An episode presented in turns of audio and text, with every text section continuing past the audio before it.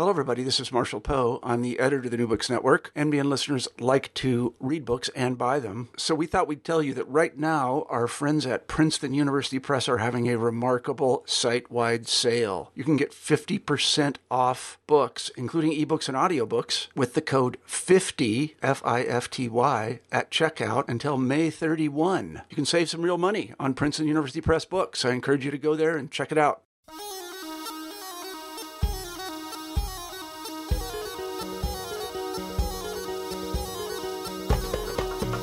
Hi, and welcome to New Books in Middle East Studies. Today, we'll be talking once again about fashion and style. Where we'll be talking to Elizabeth Bucar, whose new book, Pious Fashion How Muslim Women Dress, looks at issues of Muslim looks at issues of fashion and style in everyday life. This is a new take sort of on Islamic studies, and I'm really excited to talk to her today. So she is associate professor of philosophy and religion at Northeastern University. She was previously assistant professor of religious studies at the University of North Carolina, Greensboro, and she's a religious ethicist who studies sexuality, gender, and moral transformations within Islamic and Christian traditions. Um, she received her PhD in religious ethics from the University of Chicago and is the author of many articles and several books, including The Islamic Veil, A Beginner's Guide, A Religious Ethics in a Time of Globalism, uh, and the book we'll be talking about today, Pious Fashion How Muslim Women Dress, um, out 2017 from Harvard University Press. Welcome to the podcast. Hi, thank you. So, we always start off the podcast with a question about your intellectual biography. Sort of, how did you come to academia? Oh gosh, that's such a long, such a long answer to that. Um, so, uh, I didn't mean to end up in the academy. Um, I don't have like family members who have been professors. Um, in fact, my dad was first generation in college. Um, but after college, um, and actually, never studied religion, don't tell anybody, or ethics really, in college as an undergrad. Um, and my area of specialization was Latin American studies. So I'm totally far away from that. But after college, I worked in DC for a number of years doing NGO work and especially work around um, women's reproductive rights. Um, and I kind of fell into religion that way, um, especially working in Latin America. The Catholic Church is a big player on that scene. So if you want to talk about safe motherhood or access to contraception, you have to engage with Catholic moral theology. And that was so interesting to me. I was just really had a lot of fun thinking about and trying to work within that system and find out what the loopholes were and what were the different arguments that women were raising up or leveraging sort of for their own um, political agendas. And that's what um, sent me to grad school. Um, but huh, not so fast because when I applied to grad school, I applied to public health degrees, religion degrees, and law and law programs because um, I was doing that work at that sort of like that sort of intersection of those three. And I decided on religion because when I had all these applications or all these acceptances in front of me, that was the one I wanted to do next. I was like, I don't really want to learn about torts. I'm already kind of doing public health. I really want to like dive into religion. Um, so that's why I started uh, a master's actually at Chicago and thought I was just going to bail after two years and do my law degree at Chicago as well. And then kind of just was hooked and very quickly became a comparativist, um, working in Christian and Islamic traditions. Um, that just follows a more safe, uh, not more safe. That like is a more natural place for me to be. I didn't want to speak from within a tradition. I liked working um, between them and thinking comparatively. Um, so it was sort of a mistake in some ways, um, but I was pretty quickly hooked as soon as I um, started. Uh, I guess once I, especially once once I was in the PhD program. So I absolutely love the book. Congratulations on it. It's absolutely gorgeous. And one thing I think that sort of is a challenge for anyone who deals with fashion, um, especially in the contemporary, is that fashion moves both slowly and quickly. I think we know this from everyday life, just sort of absorb, observing how trends come in and out of fashion. I mean, there's that um, that that um, notion that things that come out of style are going to come back into style in about five or six years. Um, and it also moves in, in multiple directions. There's there's no sort of I mean we can say that it's cyclical, but it's not also unidirectional. It's I mean there's this great moment at the beginning of the book where you reference when a student um, brought up a moment from the film The Devil Wears Prada about sort of how different colors move through the fashion food chain. Um, so, what was the genesis of this project specifically? Yeah, I mean the what you're sort of raising is the difficulty in sort of um, trying to study fashion, and I think that's why I sort of struggle with how to write the book. But it, I think, so. I mean, the question is really sort of complicated. So it's one question is like, how does fashion first come on my radar? And that really is by going and doing totally unrelated field work in Iran for a summer and wearing hijab as part of sort of local um, requirement by law, and finding that that was even though I like understood it and I knew where it came from, the experience itself and the embodied experience was something different and a little jarring for me. Um, so that was sort of my first of like, huh, this is like more complicated than I thought sort of moment. I don't think at that time I had any sort of plan to write a book about this. And if you notice, I mean, from what you just read, this is like my second book about um, pious fashion in some ways. So I had this sort of introductory general audience beginner's guide to the Islamic veil. And that was like not really ever really an intentional or part of my big plan. Uh, I mean, part of it is if you work in gender and Islam, you get asked to talk about the veil a lot. Um, people are obsessed with it. They want to they want to interrogate. They want to know what your opinion about it is. So partly I write the book out of that sort of moment of frustration, like ah, like certainly certainly we can say or certainly we can say something more interesting about this. Um, so that comes out of that moment of frustration and not wanting to or wanting to counter to this idea that um, uh, that Muslim women's dress is always about men's control of them or some sort of sign of radicalism or some sort of um, scary thing to particularly non-Western, non non-Muslim Westerners.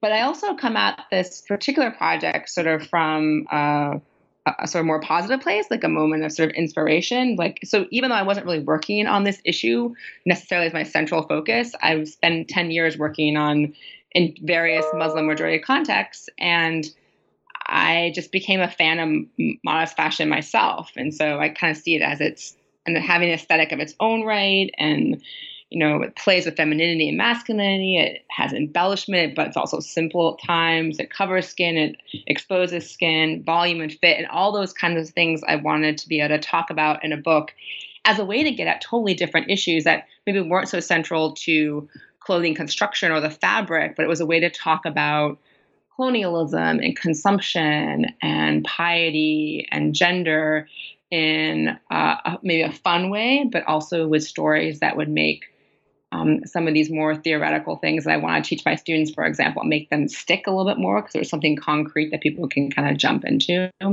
So that was sort of a long answer to the question, but I think the genesis of this book is way back in 2004, that first trip to Iran this particular book, when I really sat down to write it, was like, oh, I'm so frustrated and so angry. And yet I'm also really inspired and want to be in this material and think about it and talk about it also in a fun way so people can understand how it's also interesting and pretty and um, striking one of the one of the sort of innovations of the book, and again of books like Reina Lewis's Muslim Fashion and um, in Middle Eastern Studies, um, Marie Grace Brown's Khartoum at Night, which looks at imperial um, imperial Sudan and fashion, is that um, and this is to borrow um, Marie Grace Brown's term, is that you're all beginning to look at textiles and clothing as texts. And I think in Islamic studies, which is so focused on Islamic law or on Quranic exegesis, this is truly an innovation. I think this will start to push for more integration of social history and sociology um, into Islamic studies. So I wanted to sort of start off with a very basic question of how do you understand fashion and what counts as Islamic dress? Because I think there are different interpretations of that term, and it can be used to empower, but also to control, as, as you alluded to earlier. Yeah, so I, first I would want to say that the issue you're talking about in Islamic studies is also a sort of challenge we have in religious ethics, where a lot of the work in religious ethics for a, sort of the main part of like the last 50 years was really focused on texts and thinkers. And so even to do um, ethnography got me sort of accused of being like a journalist and sort of not being as serious. Certainly everyday practices was seen as um, maybe uh, valuable in dealing with um, ethical debates and texts. And then clothing, of course, yes, clothing is trivial. Clothing, especially women's clothing, is um, it's always been accused of being trivial. So there's sort of this hump to get over to get people to sort of take it seriously. Um, in terms of what I understand as fashion, I really was trying to think about a way to narrow the focus of this book. In fashion, I'm really letting the women I'm sort of collaborating with and study to find that. So I really, when I got together like a focus group, for example, the criteria for entry into that focus group was not that I thought your outfit was cute. So was someone that themselves wore some wore an Islamic form of dress and thought that fashion was interesting and were interested in, in sort of engaging and um, putting uh, sort of combining sort of what we think of or what they thought of as an Islamic form of modesty with a sort of current global fashion trends. So fashion to me is like the I mean, all clothing you could argue is fashion. In this particular book, I'm looking at women's sort of debates and practices who are really thinking about looking modern and cool and aesthetically pleasing and wearing flattering and attracting attractive styles. Um, what counts as Islamic dress is an even more complicated question, right? So you could just say anything that any Muslim wears is Islamic dress. Um, but and again, on this book, this book is really written not for like the Muslim woman who like has a cute outfit on. Like she doesn't need me to talk to her about pious fashion or Islamic dress. She knows what it is. My audience is much more focused on non-Muslims who are sort of intrigued, but also just don't understand the sort of range of practices and how dress functions in Muslim communities and Muslim majority communities the same way it functions every in some ways the same way it functions everywhere. So um, you know, I have expectations, you have expectations put on you as people in the academy as gender, like we have to perform a certain form of um, femininity at the AAR, um, in front of the classroom, when you're on an interview, um, your lipstick shouldn't be too red, your skirt shouldn't be too short, your shoes shouldn't be too aggressive. And these are similar sort of um, constraints put on um, Muslim women, whether or not they wear a headscarf or not. And so those are political. So it was just a way to sort of um, push back against this assumption that like Muslim women are so different and what they wear is so different. Um, because I think I'm hoping that by the end of the book, that is doesn't doesn't feel that way to people who enter the book that way.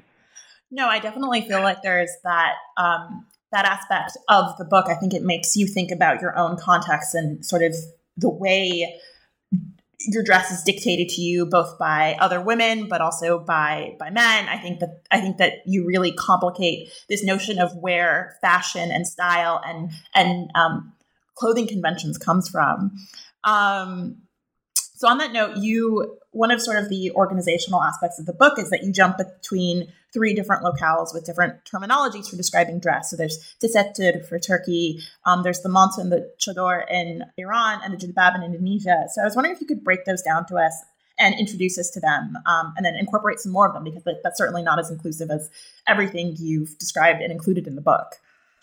Yeah, so actually, that was very fortuitous in some ways that I could have three different words um, to describe pious fashion in these three locations. And I think it helps to get at the issue of um, it reflects that these practices are also diverse. So uh, we start with um, Iran, for example, which is the first chapter in the book. Actually, in Iran, Muslim women's clothing is referred to more um, broadly as hijab. So they take that word that is, you know, in the Quranic passage, whether or not that Quranic passage actually has to talk about women's clothing or not is, of course, debatable. But hijab is the word that's to, adopted sort of to discuss the head to toe.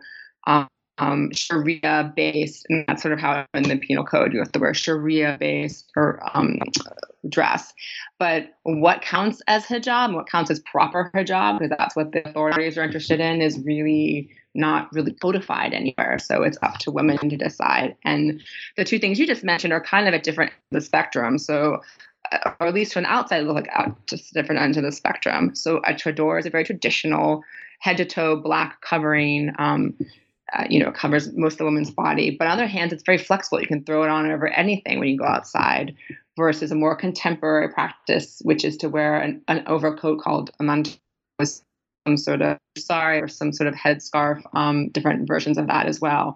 And each one of those different combinations in different contexts can signal different things. Um, and again, even a chador, like a chador can be a very expensive piece of fabric, which signals class more than anything, not necessarily more religious piety or more conservativeness, um, or it could be a sign of professionalism and formality.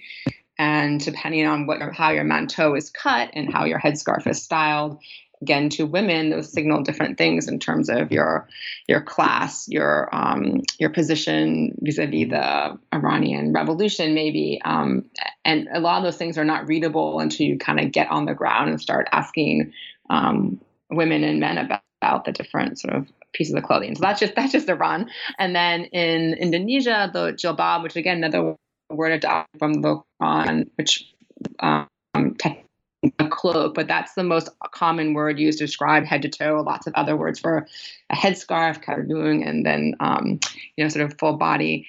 Um, it, it, just they when they say they think everyone Iran in, in Indonesia is very interesting. Every, everyone thinks that everyone in Iran is walking around in chador all the time, um, or some sort of niqab, which is also not true. Um, and part of it, I think of that is the use of the word. They don't use the word hijab as much in Indonesia. And then Turkey, which I know you're much more familiar with as, as well. I mean, the tesettür is really a, a much more modern, a, a, newer word that's used to describe particularly fashion sort of fashion veiling or fashion um, leaning or fashion interested form of Muslim dress, sort of as a way to carve out a space for a new version, um, uh, sort of instead of a more version of which maybe wasn't of um, sorry, another Islamic dress in Turkey that maybe didn't read as um, sort of cosmopolitan. So all these these words are used differently, and then of course the styles that we see also differ based on local you know aesthetics and styles and cultures and cultures of style um, as lewis would say um, I mean, I could go. It's interesting. I had a phone. I had an interview once with the New York Times, where they asked me to give them. Uh, and it's not just the New York Times. I've had this asked by a number of me- media outlets. Can you just tell us the five styles of uh, Muslim dress? And the answer is no. There's not five. Well, can you just give us the five words used to describe the five Arabic words used to describe Muslim dress? Well, there's not just five. Um, and part of understanding the the diversity of the practice is understand it's actually even called different things in different locations. Yeah, and I think oftentimes people don't realize that these trends. Um, yeah, I think first off, people don't realize that the majority of the world's Muslims are not Arab, and that as as you mentioned, the case of a word like tesettür, that's a that's that's a Turkish word that isn't used in quite the same way in Arabic.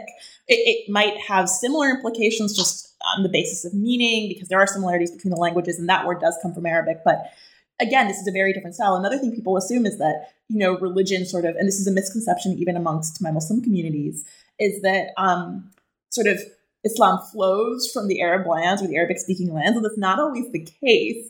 Um, I remember when I mean, just sort of the oral histories I have from my family, there was a time in the 70s when people were saying, oh, well, we're getting all of like Iran is setting the fashion style, like the hijab, like the, the headscarf styles, to use a very broad term.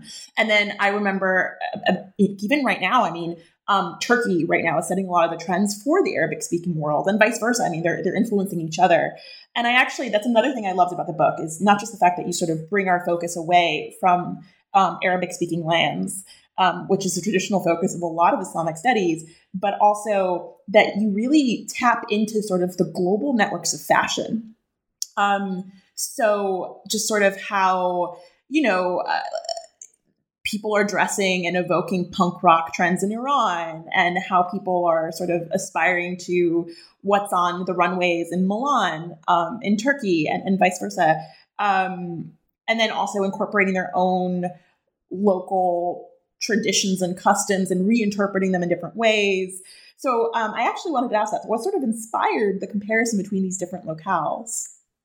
Yeah, I mean, really, the reason that you just said for the why it sort of speaks to you or why you're happy that I did it is my it was very intentional, right? I really wanted to decenter or, or not sort of have our entire focus on Islam in the quote unquote Middle East, or as sort of the closer we get to Mecca, the more really Islamic it is, and the more legitimate it is, and that all authority comes from a certain um, of, of and I mean, I start again from someone who, whose background is in Iranian studies, um, and then this particular book I happened to do happened to be in Indonesia for a month and I was like, whoa, it looks totally different here. And no one is like, hardly anybody in Islamic studies, certainly 10 years ago, no one was really paying attention to Indonesia, which doesn't make any sense because it's such a huge population. Um, and then Turkey sort of becomes this great sort of third part of of a nice sort of comparison between, again, all outside of the Arab world, all trying to decentralize what Islamic authority looks like and show that it's not all about styles from the Gulf or from Cairo being exported, which I actually think a lot of the literature produced, uh, in, or some literature rather, I should say, produced in the US about the increase of veiling globally really took sort of Egypt as the center of, or the, the the sort of ground zero of not to mix my metaphors, I guess. Um, but so the beginning of that sort of um, worrisome Islamic creep, and that's probably been so much great scholars. But the more you look sort of outside of of that region of the world, the more you can see that the story is more complicated. So again, that was that was intentional. I was telling someone if I was going to write this book today, if I was starting the book today, I would focus entirely in the U.S. Though um, I think right now we need to sort of think about not just that like Islam is in the Middle East. Islam is also just not something that's there; it's here. And thinking about the different sort of styles that are emerging um, in the U.S. would be really interesting to do. Um, but like this was sort of a baby step to get us at least out of the, the, sort of quote unquote Muslim world as it's own as if it's only in a particular region. Yeah. The first thing I did when I got your book actually um, was I went to the index and I looked for specific um, vlogger, a British um, Muslim vlogger, and I found her name, uh, Dina Tokio. And I was, just, I mean, I just sort of expect to find her in many of these studies because she's sort of the preeminent vlogger. She's actually how I found out. I found out about Reina Lewis's book. Um, and she's incorporated into that book because that book does focus on Western Europe and North America and some to some extent. Um, so one thing I loved about your book is it does very much. I mean, you've referenced this before, and that you're by training a religious ethicist, but that this reads as this is an, an ethnography. And actually it's very easy to read. It's very easy to sort of go along with because you incorporate your own experiences and use um, first person pronouns. So one thing that really struck me about the ethnographic experience you have is that there are these moments of code switching between different cultures between um, you know you go from iran to turkey and all of a sudden there's this culture shock. And i think to many people that would be like what? But they're both muslim cultures and that would be the assumption. But i mean these are totally different cultures that speak different languages and as you demonstrate in the book have different interactions with fashion.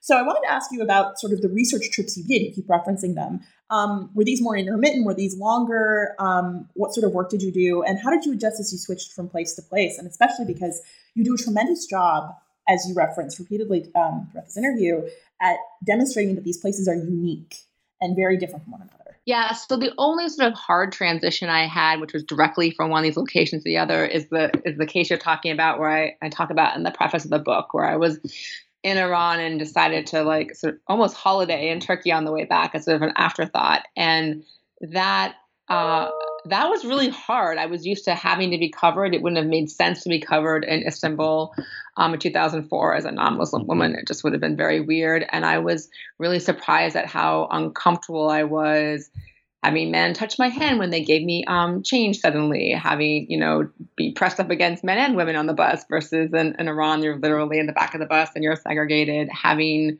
wearing, um, not having the protection of sort of my hijab when I that I had when I was traveling alone in Iran. That so that was sort of the moment I was like, huh, this is this is really different. And part of the way it's really different is because the way that I'm dressed and what my expectations are for women's dress here. And, and I guess that's another place to think about the genesis for the book. Other, I mean, other than that, um, I sort of spaced out the research trips uh, enough that it was my transition, my culture shock was mostly from home to there. Um, and after that initial trip to Iran, the second stint I did actually remotely because of um, visa difficulties, which I had a wonderful um, research assistant on the ground there, and then also worked with women that I sort of networked with through um, remote interviews and, and, kind of focus groups kind of online. Turkey, I did over a number of years, um, kind of just going back every spring for the sort of spring season um, and doing other bits of research. And then the Indonesia was again a little bit over a month of where I knew what I was doing at that point. I knew I was writing this book and I knew I and I set things up ahead of time. And so it sort of was very short term. Um, but this is sort of the issue or the challenge of being a comparativist is you can't be embedded for 18 months in one location. Um, but sort of um, sort of jumping in and jumping out and um, trying to think about what can there's there's obviously a lot of value for doing this great deep embedded um, ethnographic work but there's also something that different that you can do by doing um, this sort of comparative work. So a lot the research was really designed with this comparative project always in mind.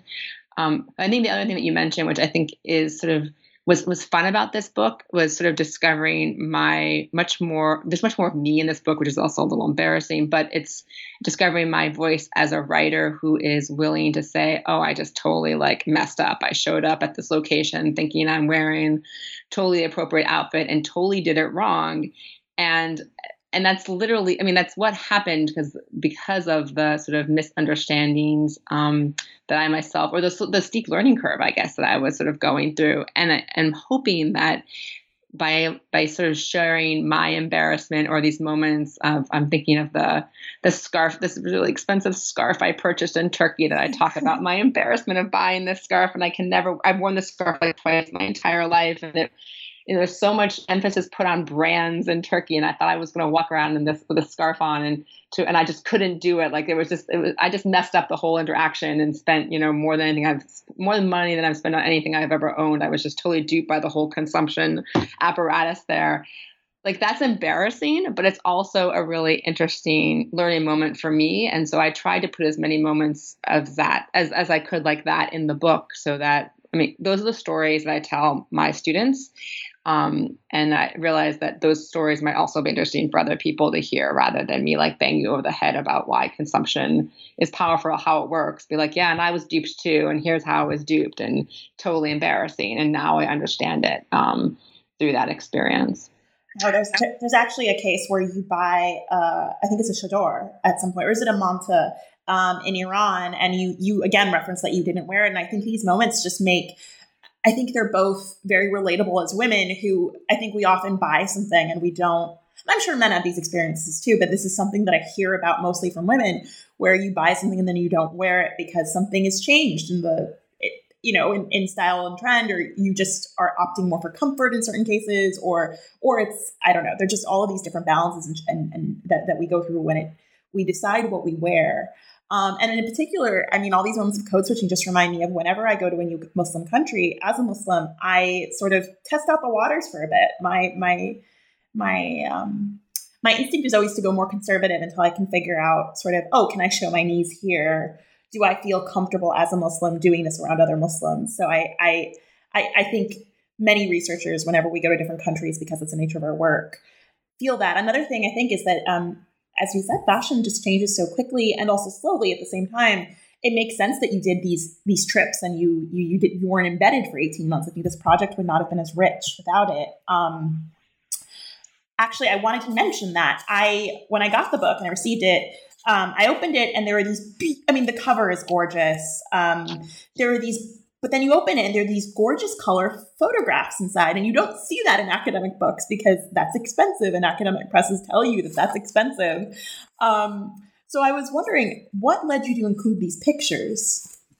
Yeah. So, uh, you know, I really fought for these pictures. And so the book is beautiful because Harvard Press just did a beautiful job with it. Um, and the, the cover is actually an interesting example of people who understand books more than me picking the cover photo. So this the cover photo is one of my photographs that I had um, in the book, but it's not the one I would have chosen for the cover. We sort of joke about it as, um, or I joke about it a little bit as the J. Crew image. Like to me, I'm like, oh, it's camel, it's black, it's like, it looks like some it doesn't look um, doesn't sort of bring you to location or anything. And that was sort of the point. They're like yes it's camel it's black it's timeless. It's just the book the subtitle is just how muslim women dress. Like there's nothing weird and exotic about it which was totally the right um, image for the the cover. And i would never have figured that out with the, without the press's help.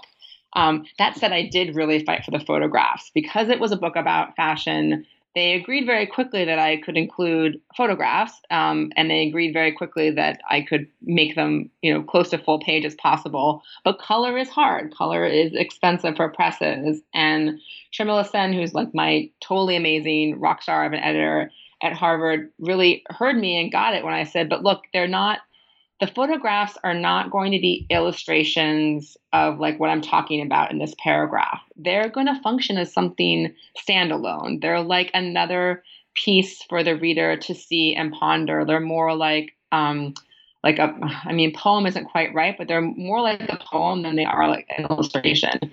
And they aren't they aren't my field um, photographs. So when i'm in the field i take photographs but like they're terrible. I'm not a photographer. None of them are like beautiful. The outfit might be awesome but my photographs are not that great. And so these are through collaborations with three different photographers on the ground the three cities. Um, so we would sort of discuss different different trends and they would sort of photograph and we would sort of talk about um, you know, what kind of things it would be great to include, and we sort of worked together to narrow it down in each location.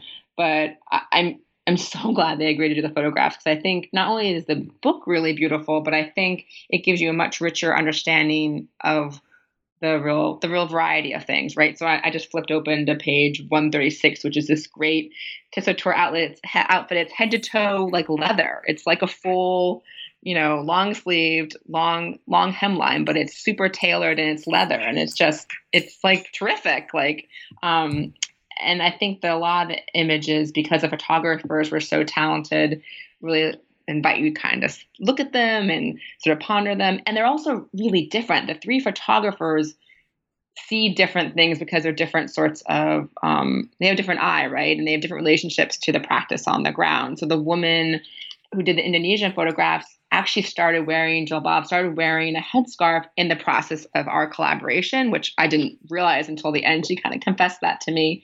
And so she sort of has this like, oh, this is like so fun and I'm so excited. And everything is like exciting and, and pairing all the color. Like she has this sort of like very innocence that she brings to her photographs versus the woman in the Tehran photographs are from a really much edgier, someone who's really focused on street fashion, has done a lot of photography of sort of high end street fashion. And so her images just look different, the composition's different. Um, so that was really fun collaboration for me. And I'm, I'm just really grateful that the press um, agreed to include them because I think they make the book much more readable, but they're also this whole other data set for you to like like there's my stories of myself there's my interviews there's my focus groups and then there are these images that you know some of them which are really beautiful and probably something in here appeals to you in a way that aesthetically appeals to you like and that's what the book is about. This is not um so that's not what people say about what they're wearing um, but it's also just like what they're wearing and how it looks and how it looks on the street yeah, I'm glad you mentioned the more edgy side of the Tehran photos um, because you, I mean, as I mentioned earlier, sort of punk has a place in this book, Gucci has a place in this book, athletic wear has a place in this book. I mean, you just sort of see all the trends that we know very well from living in whatever context we live in. Um, and the way I tend to think of fashion and style is just sort of streams that like rivers that sort of rope around the world and sort of um, branch off and form streams and sort of combine together. And again, you do an excellent job of sort of highlighting these global trends that weave towards Muslim majority countries, but also Muslims contribute to these trends as well. Um, so I don't know, could you give us a sense of sort of the globalism of Muslim fashion? Yeah. So again, again, if I think of in this particular book, in, in pious fashion, I'm thinking much more like on the ground, like what are the different um, aesthetic sort of um, like I am calling aesthetic authorities, with the different sorts of sources for what's looking or what's considered cool. Um, but it would be really fun to think about something that was much more tracing those rivers and those streams that you're talking about. Um, or even trying to trace back. So, I mean, I guess in each of these cases, you have certainly a trend which is couched in some sort of like ethnic cloth, like some sort of local fabric production that gets, as you sort of see globally, a lot of interest in sort of re um, reclaiming various prints from different regions that also is happening locally. So you have batik getting integrated into jilbab, where that wasn't done, you know, 10 years ago, or um, more Afghan sort of looking embroidery um, in Iran, which would have been seen as like kind of low class and not as,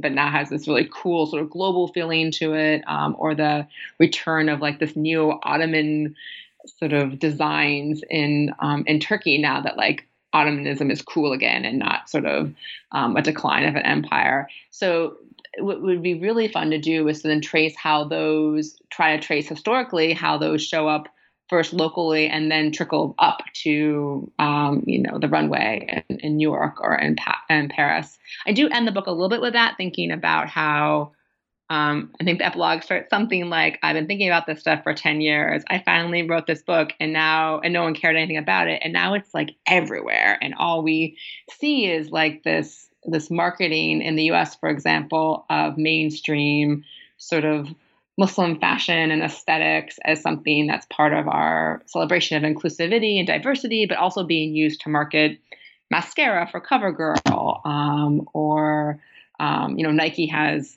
Nike doesn't invent uh, athletic um, hijab, but like Nike having athletic hijab is a big deal because that means athletes can get pro sponsorship from Nike in a new way, or you know the new the new Barbie doll. All this stuff is sort of um, becoming.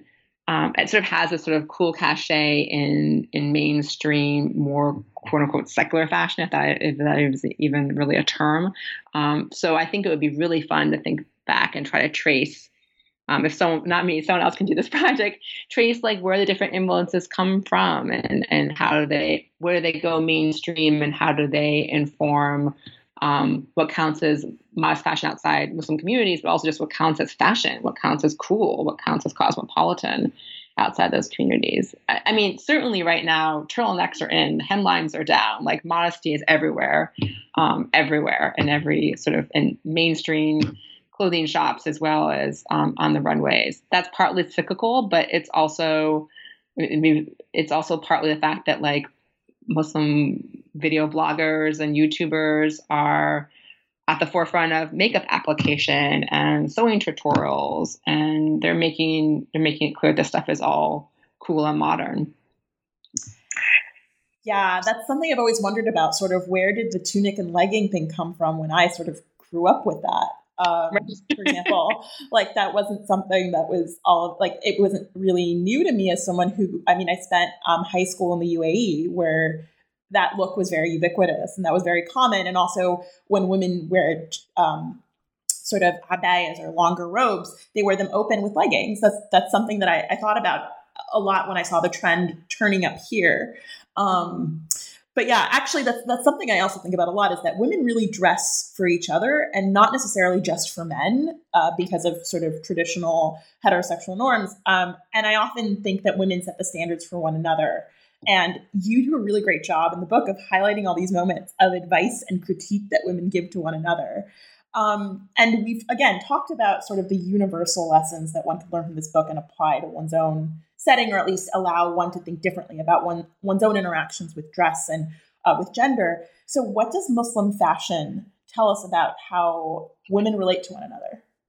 Yeah, that, that's that certainly was an interesting thing that I, I, in some ways, I was surprised by, and then I was like, oh, why am I surprised by this? When I kind of found in all the locations. I mean, I think partly, you know, we enter or we when i say we i mean sort of my audience or me when i start this like a sort of a non-muslim thinking okay this is all fine but this is about men imposing something on women. And then you start looking at the fashion none of the conversation that the women is ha- uh, women are having with me none of the sort of interviews i'm doing in focus groups no one's talking about like men's expectations on like what looks cute and what is aesthetically pleasing. They're talking about what their friends are telling them or their favorite blogger is telling them. And so there is this sort of like um, aesthetic performance for each other and just but uh, and i was sort of uh, not that's not surprise so much surprising to me as the fact that there was also this sort of form of slut shaming that um and, and, sometimes it was like about really like looking like slutty which is the case i start the the um the iran chapter with like really like what you were wearing is like not pious, it's not ethical, it's not modest enough. But often it was like, what you're wearing is ugly. What you're wearing is not modern. What you're wearing is not aesthetically pleasing. Like you have to try harder.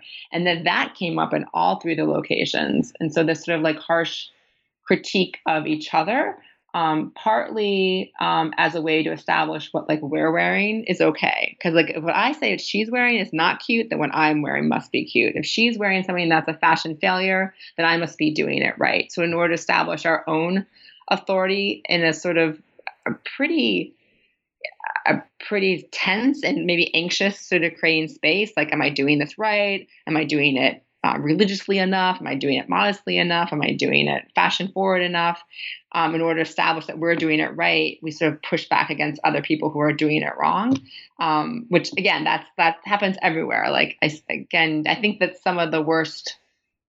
The, if I think even it's my own sort of like world, the academic world, I've been told what to wear um, much more often by women than I have by men. So again, that like the comment about not wearing aggressive shoes, that's a direct quote from someone, you know, in a sort of position of authority, an institution I've I've been in, or I've heard, you know, women, senior women telling junior women that they shouldn't wear red lipstick when they go on interview, even if that's like they're like red lipstick is what they wear every day, and they feel more comfortable wearing a, a red lip. Um, or a conversation about their hemline. Um, so when you go on an interview, you want to feel comfortable. You want to feel like yourself, and or, but there's also the, so that being told that what you're wearing is like not up to par, you know, sort of undermines all of that confidence. The sort of policing of each other. Um, you know, don't make sure that top button is buttoned. Don't show too much cleavage.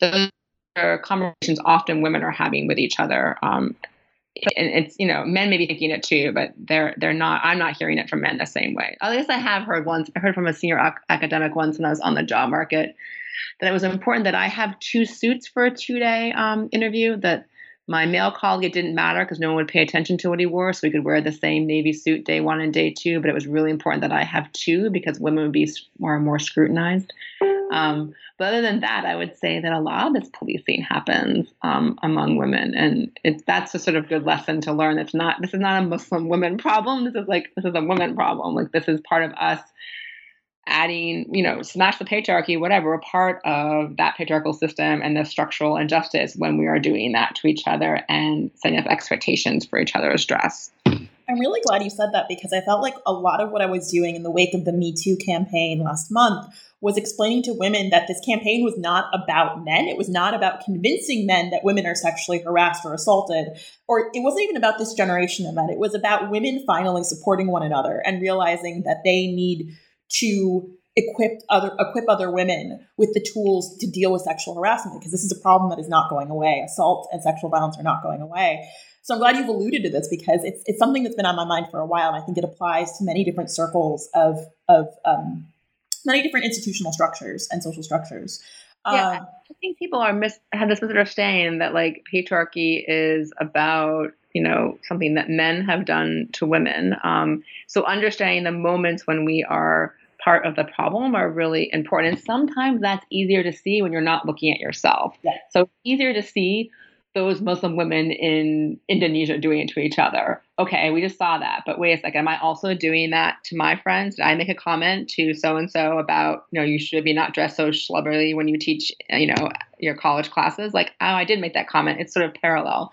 So part of going somewhere else, and th- I mean, I think I believe this also just for education in general because I I do some study abroad stuff with my students. I think when you go somewhere else you can see things that you can then bring back into your life that you just can't see if you stay on the ground. And that's at least that's a helpful lesson for me in terms of thinking about um, the. I, I, mean, I just again, I'm I'm surprised and annoyed that I was surprised that there was so much harsh, harsh judgment of women by other women. They were just really spent a lot of time judging each other you I mean the the cover of the Ala magazine, which I was when I sort of pulled this out, this magazine, this Turkish magazine, it's so glossy, it's so like fancy, it's like the Vogue of Turkey. I think this must be awesome. And I pull it out at a focus group kind of by mistake at the beginning, and they like rip into it. They're like so harsh on the stylist. They think everything about this magazine is like totally failing.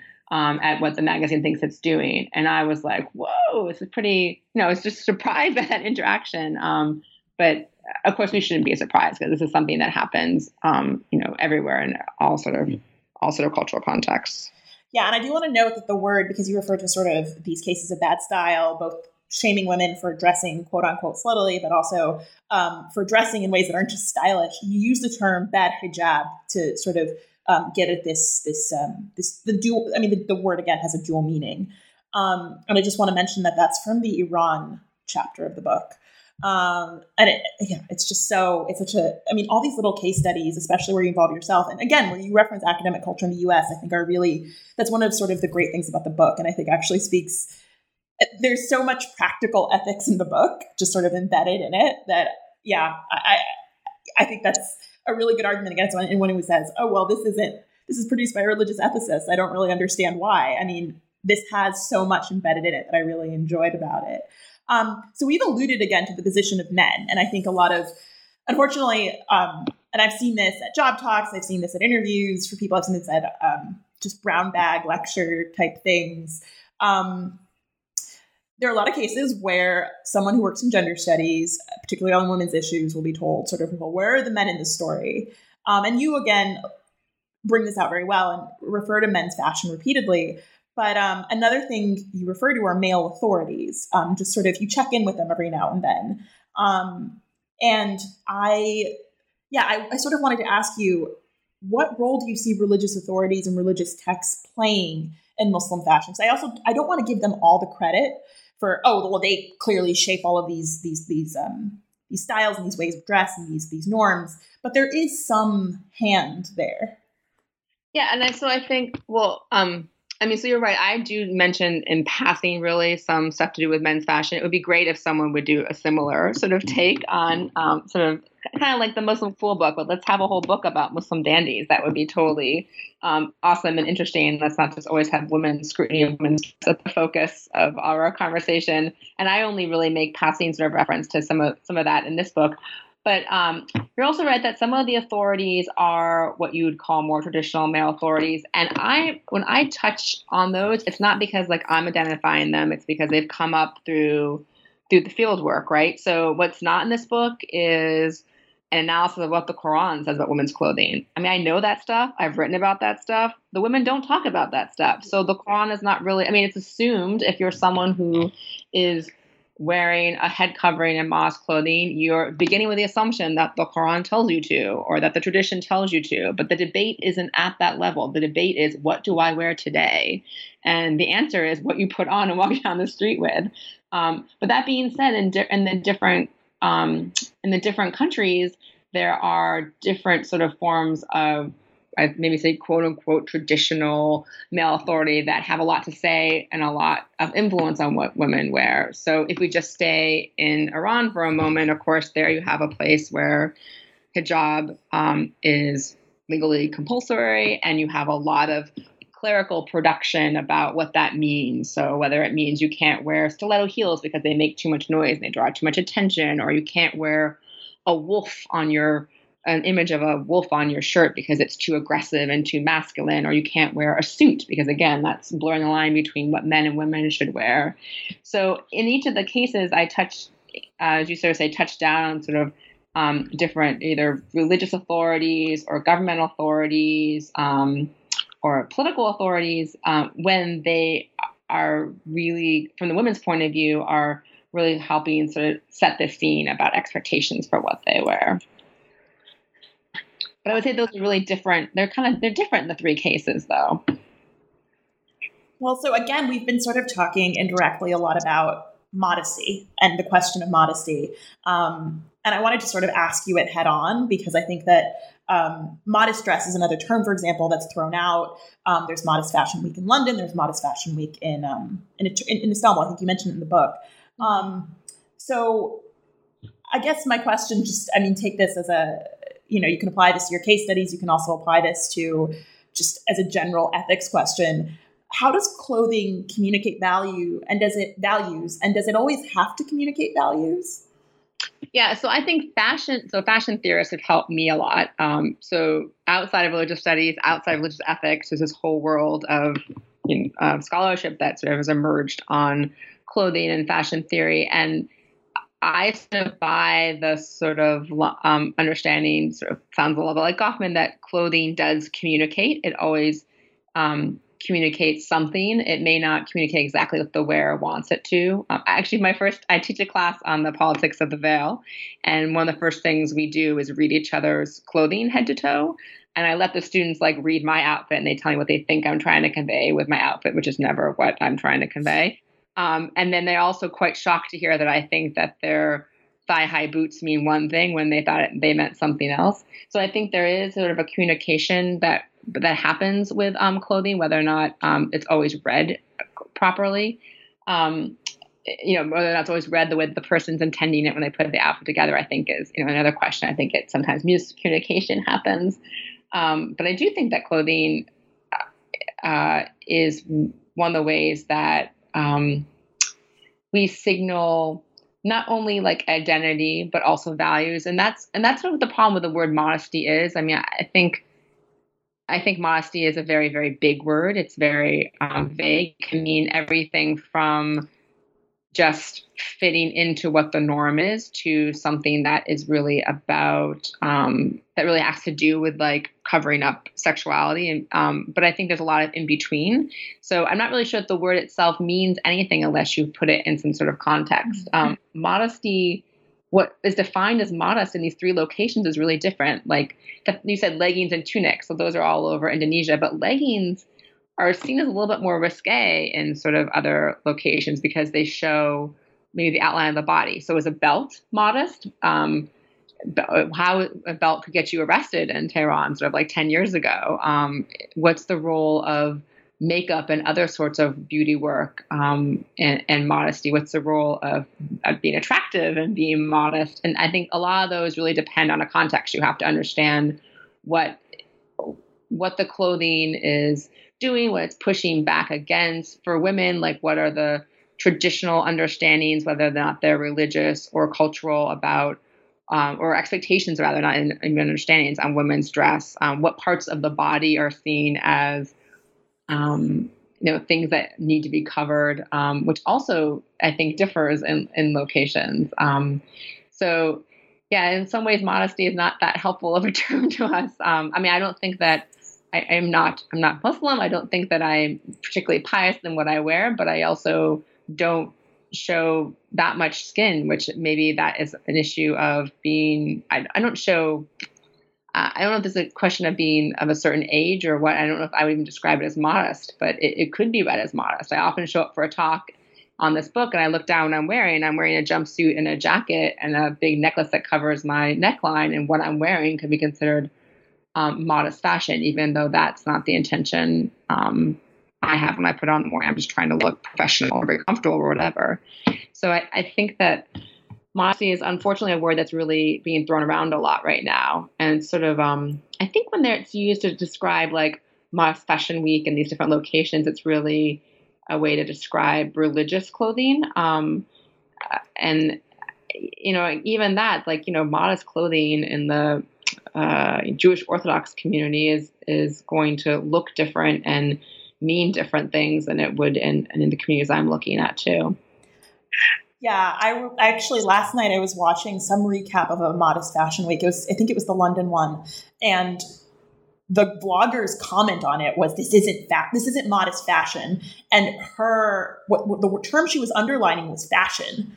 It wasn't fashionable to her, and I think she'd recognize that whichever designer she was highlighting was really pandering and that she would rather buy her clothes from ASOS or H&M which you know instead of from this this this fashion this um, fashion designer who would probably overprice their clothing and had completely misunderstood what she was looking for in clothing and it was yeah. this really subtle sort of it was it was really subtle. She did it really quickly. This comment, and I I, I of course spent way too much time thinking about it.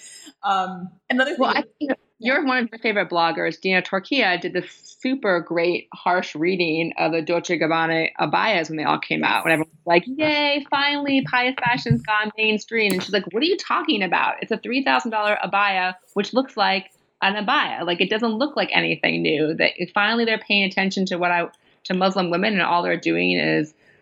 just sewing the same thing over again, their really expensive signature print. Like that is not pious fashion in terms of being fashion forward. All that is is sticking a really expensive label on a very traditional garment. Um, so, I mean, I think that complaint we've heard a lot from the Muslim community, and I think that's quite right. I think the other thing is so I've been talking, or I've been writing a little bit, but also talking a lot with my students about this last season of Project Runway, yes. which had, right, our first, like, which they get someone who gets sort of um, pitched as our first Muslim modest fashion designer. And that's how she pitches herself. I design for the modest consumer, not only Muslim women, but all modest consumers. And yet I'm watching this season thinking her style, her clothing is not always the most modest thing going on the runway. She likes things super, super, super tight, um, like which other people are playing with volume in different ways. So I think that the word that modesty itself is not described in aesthetic as easily as we think it might.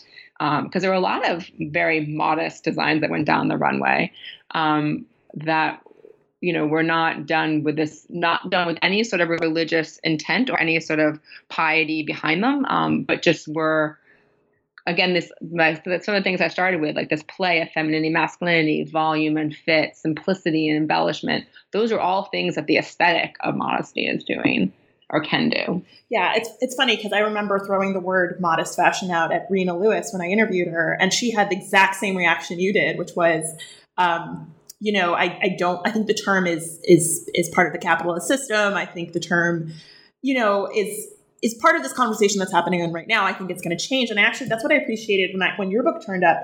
Um, pious fashion. I think that's a really interesting way of of getting at what, and then the subtitle, of course, is brilliant. How Muslim women dress. It's very straightforward and to the point. I think it really communicates how, um, just how how nuanced these questions are, and how many things go into communicating uh, one's identity through dress. Um, so anyway, I thank you so much for doing this interview with me. It was such a joy. Oh, uh, thank you. We always close the interview by asking you what you're currently working on. Oh, fun. Okay. I am working I'm actually working on a project that again I did not I kind of backed into. wasn't thinking I was going to write this next this book I'm working on. Wasn't expecting to write this book next, but when I ended this book, um, I was thinking a lot about religious appropriation, um, so cultural appropriation, but of religion, and thinking about sort of, um, especially this last year, around issues of like modest fashion. So, like, what does it mean to have um, modest fashion um, sort of marketed by Uniqlo or The Gap? What does it mean to have a flag hijab as a sign of solidarity for you know the Women's March? And so out of that sort of thinking, um, I've just sort of um, uh, pitched a book to my editor um, on the ethics of religious appropriation. So the book in my head right now is called Stealing My Religion, and it's going to look at um, it's going to be actually U.S. focused because I'm sort of I want to get involved in the conversation that's going on here. There's plenty that happening on the ground here, and I want to think about it a little bit more. So thinking about cases of um, I don't want to say stealing, but borrowing of religious practices, ideas, um, objects by non-believers um, in the U.S. context. So everything from like yoga to male circumcision, and using that as a as a way to think about the ethics of cultural cultural appropriation more broadly. So I'm super excited about that. I've already started working on that. No, that's really exciting just because I think it's something I try to think about every day. Um, and it definitely, and it, I think a lot of bloggers and vloggers have done a great job of highlighting this and highlighting sort of what goes into culturally appropriating something, especially because this issue gets conflated so many different times with political correctness and trigger warnings. And there are elements of both that can overlap yeah. with these things. But people don't understand that they have very different connotations and they speak to different elements of power and oppression. It's really confusing. So if I'm sitting here as a white person of privilege, it's hard to figure out what I'm allowed to do and what I'm not allowed to do. And thinking through some cases are black and white and some cases are more gray and thinking through both. I mean, I think this book is really going to be a book about the ethical ambiguity of it. So like um, uh, what would be an example? Um, uh, Alcoholics Anonymous. If you are want to be part of that 12 step program, you have to accept some sort of higher power in God. And they say that you can actually even people who are atheists and agnostics can do well in the program. Um, so thinking about that as like, do you really want to say that nobody who is like not a believer can be part of the 12 step program? And also religions don't think about themselves that way. It's a little bit of a more complicated issue than racial borrowings, for example, right? Because religions in some ways often want to bring more believers into the fold. So they're happy to just just borrow a little bit. That's okay because maybe at some point you'll convert in. Um, so I think it's a way to think through sort of some of the more um, pieces at the fringe too, because we say cultural appropriation, or at least my students do, and then they stop talking and they stop thinking about it. Um, and they feel like it's off limits to them. And I worry that that can also lead to people not wanting to engage in other sort of cultures and or other sort of people because they see it as off limits themselves. So that's sort of where I'm yeah, that's what I'm hoping to think about to this next book.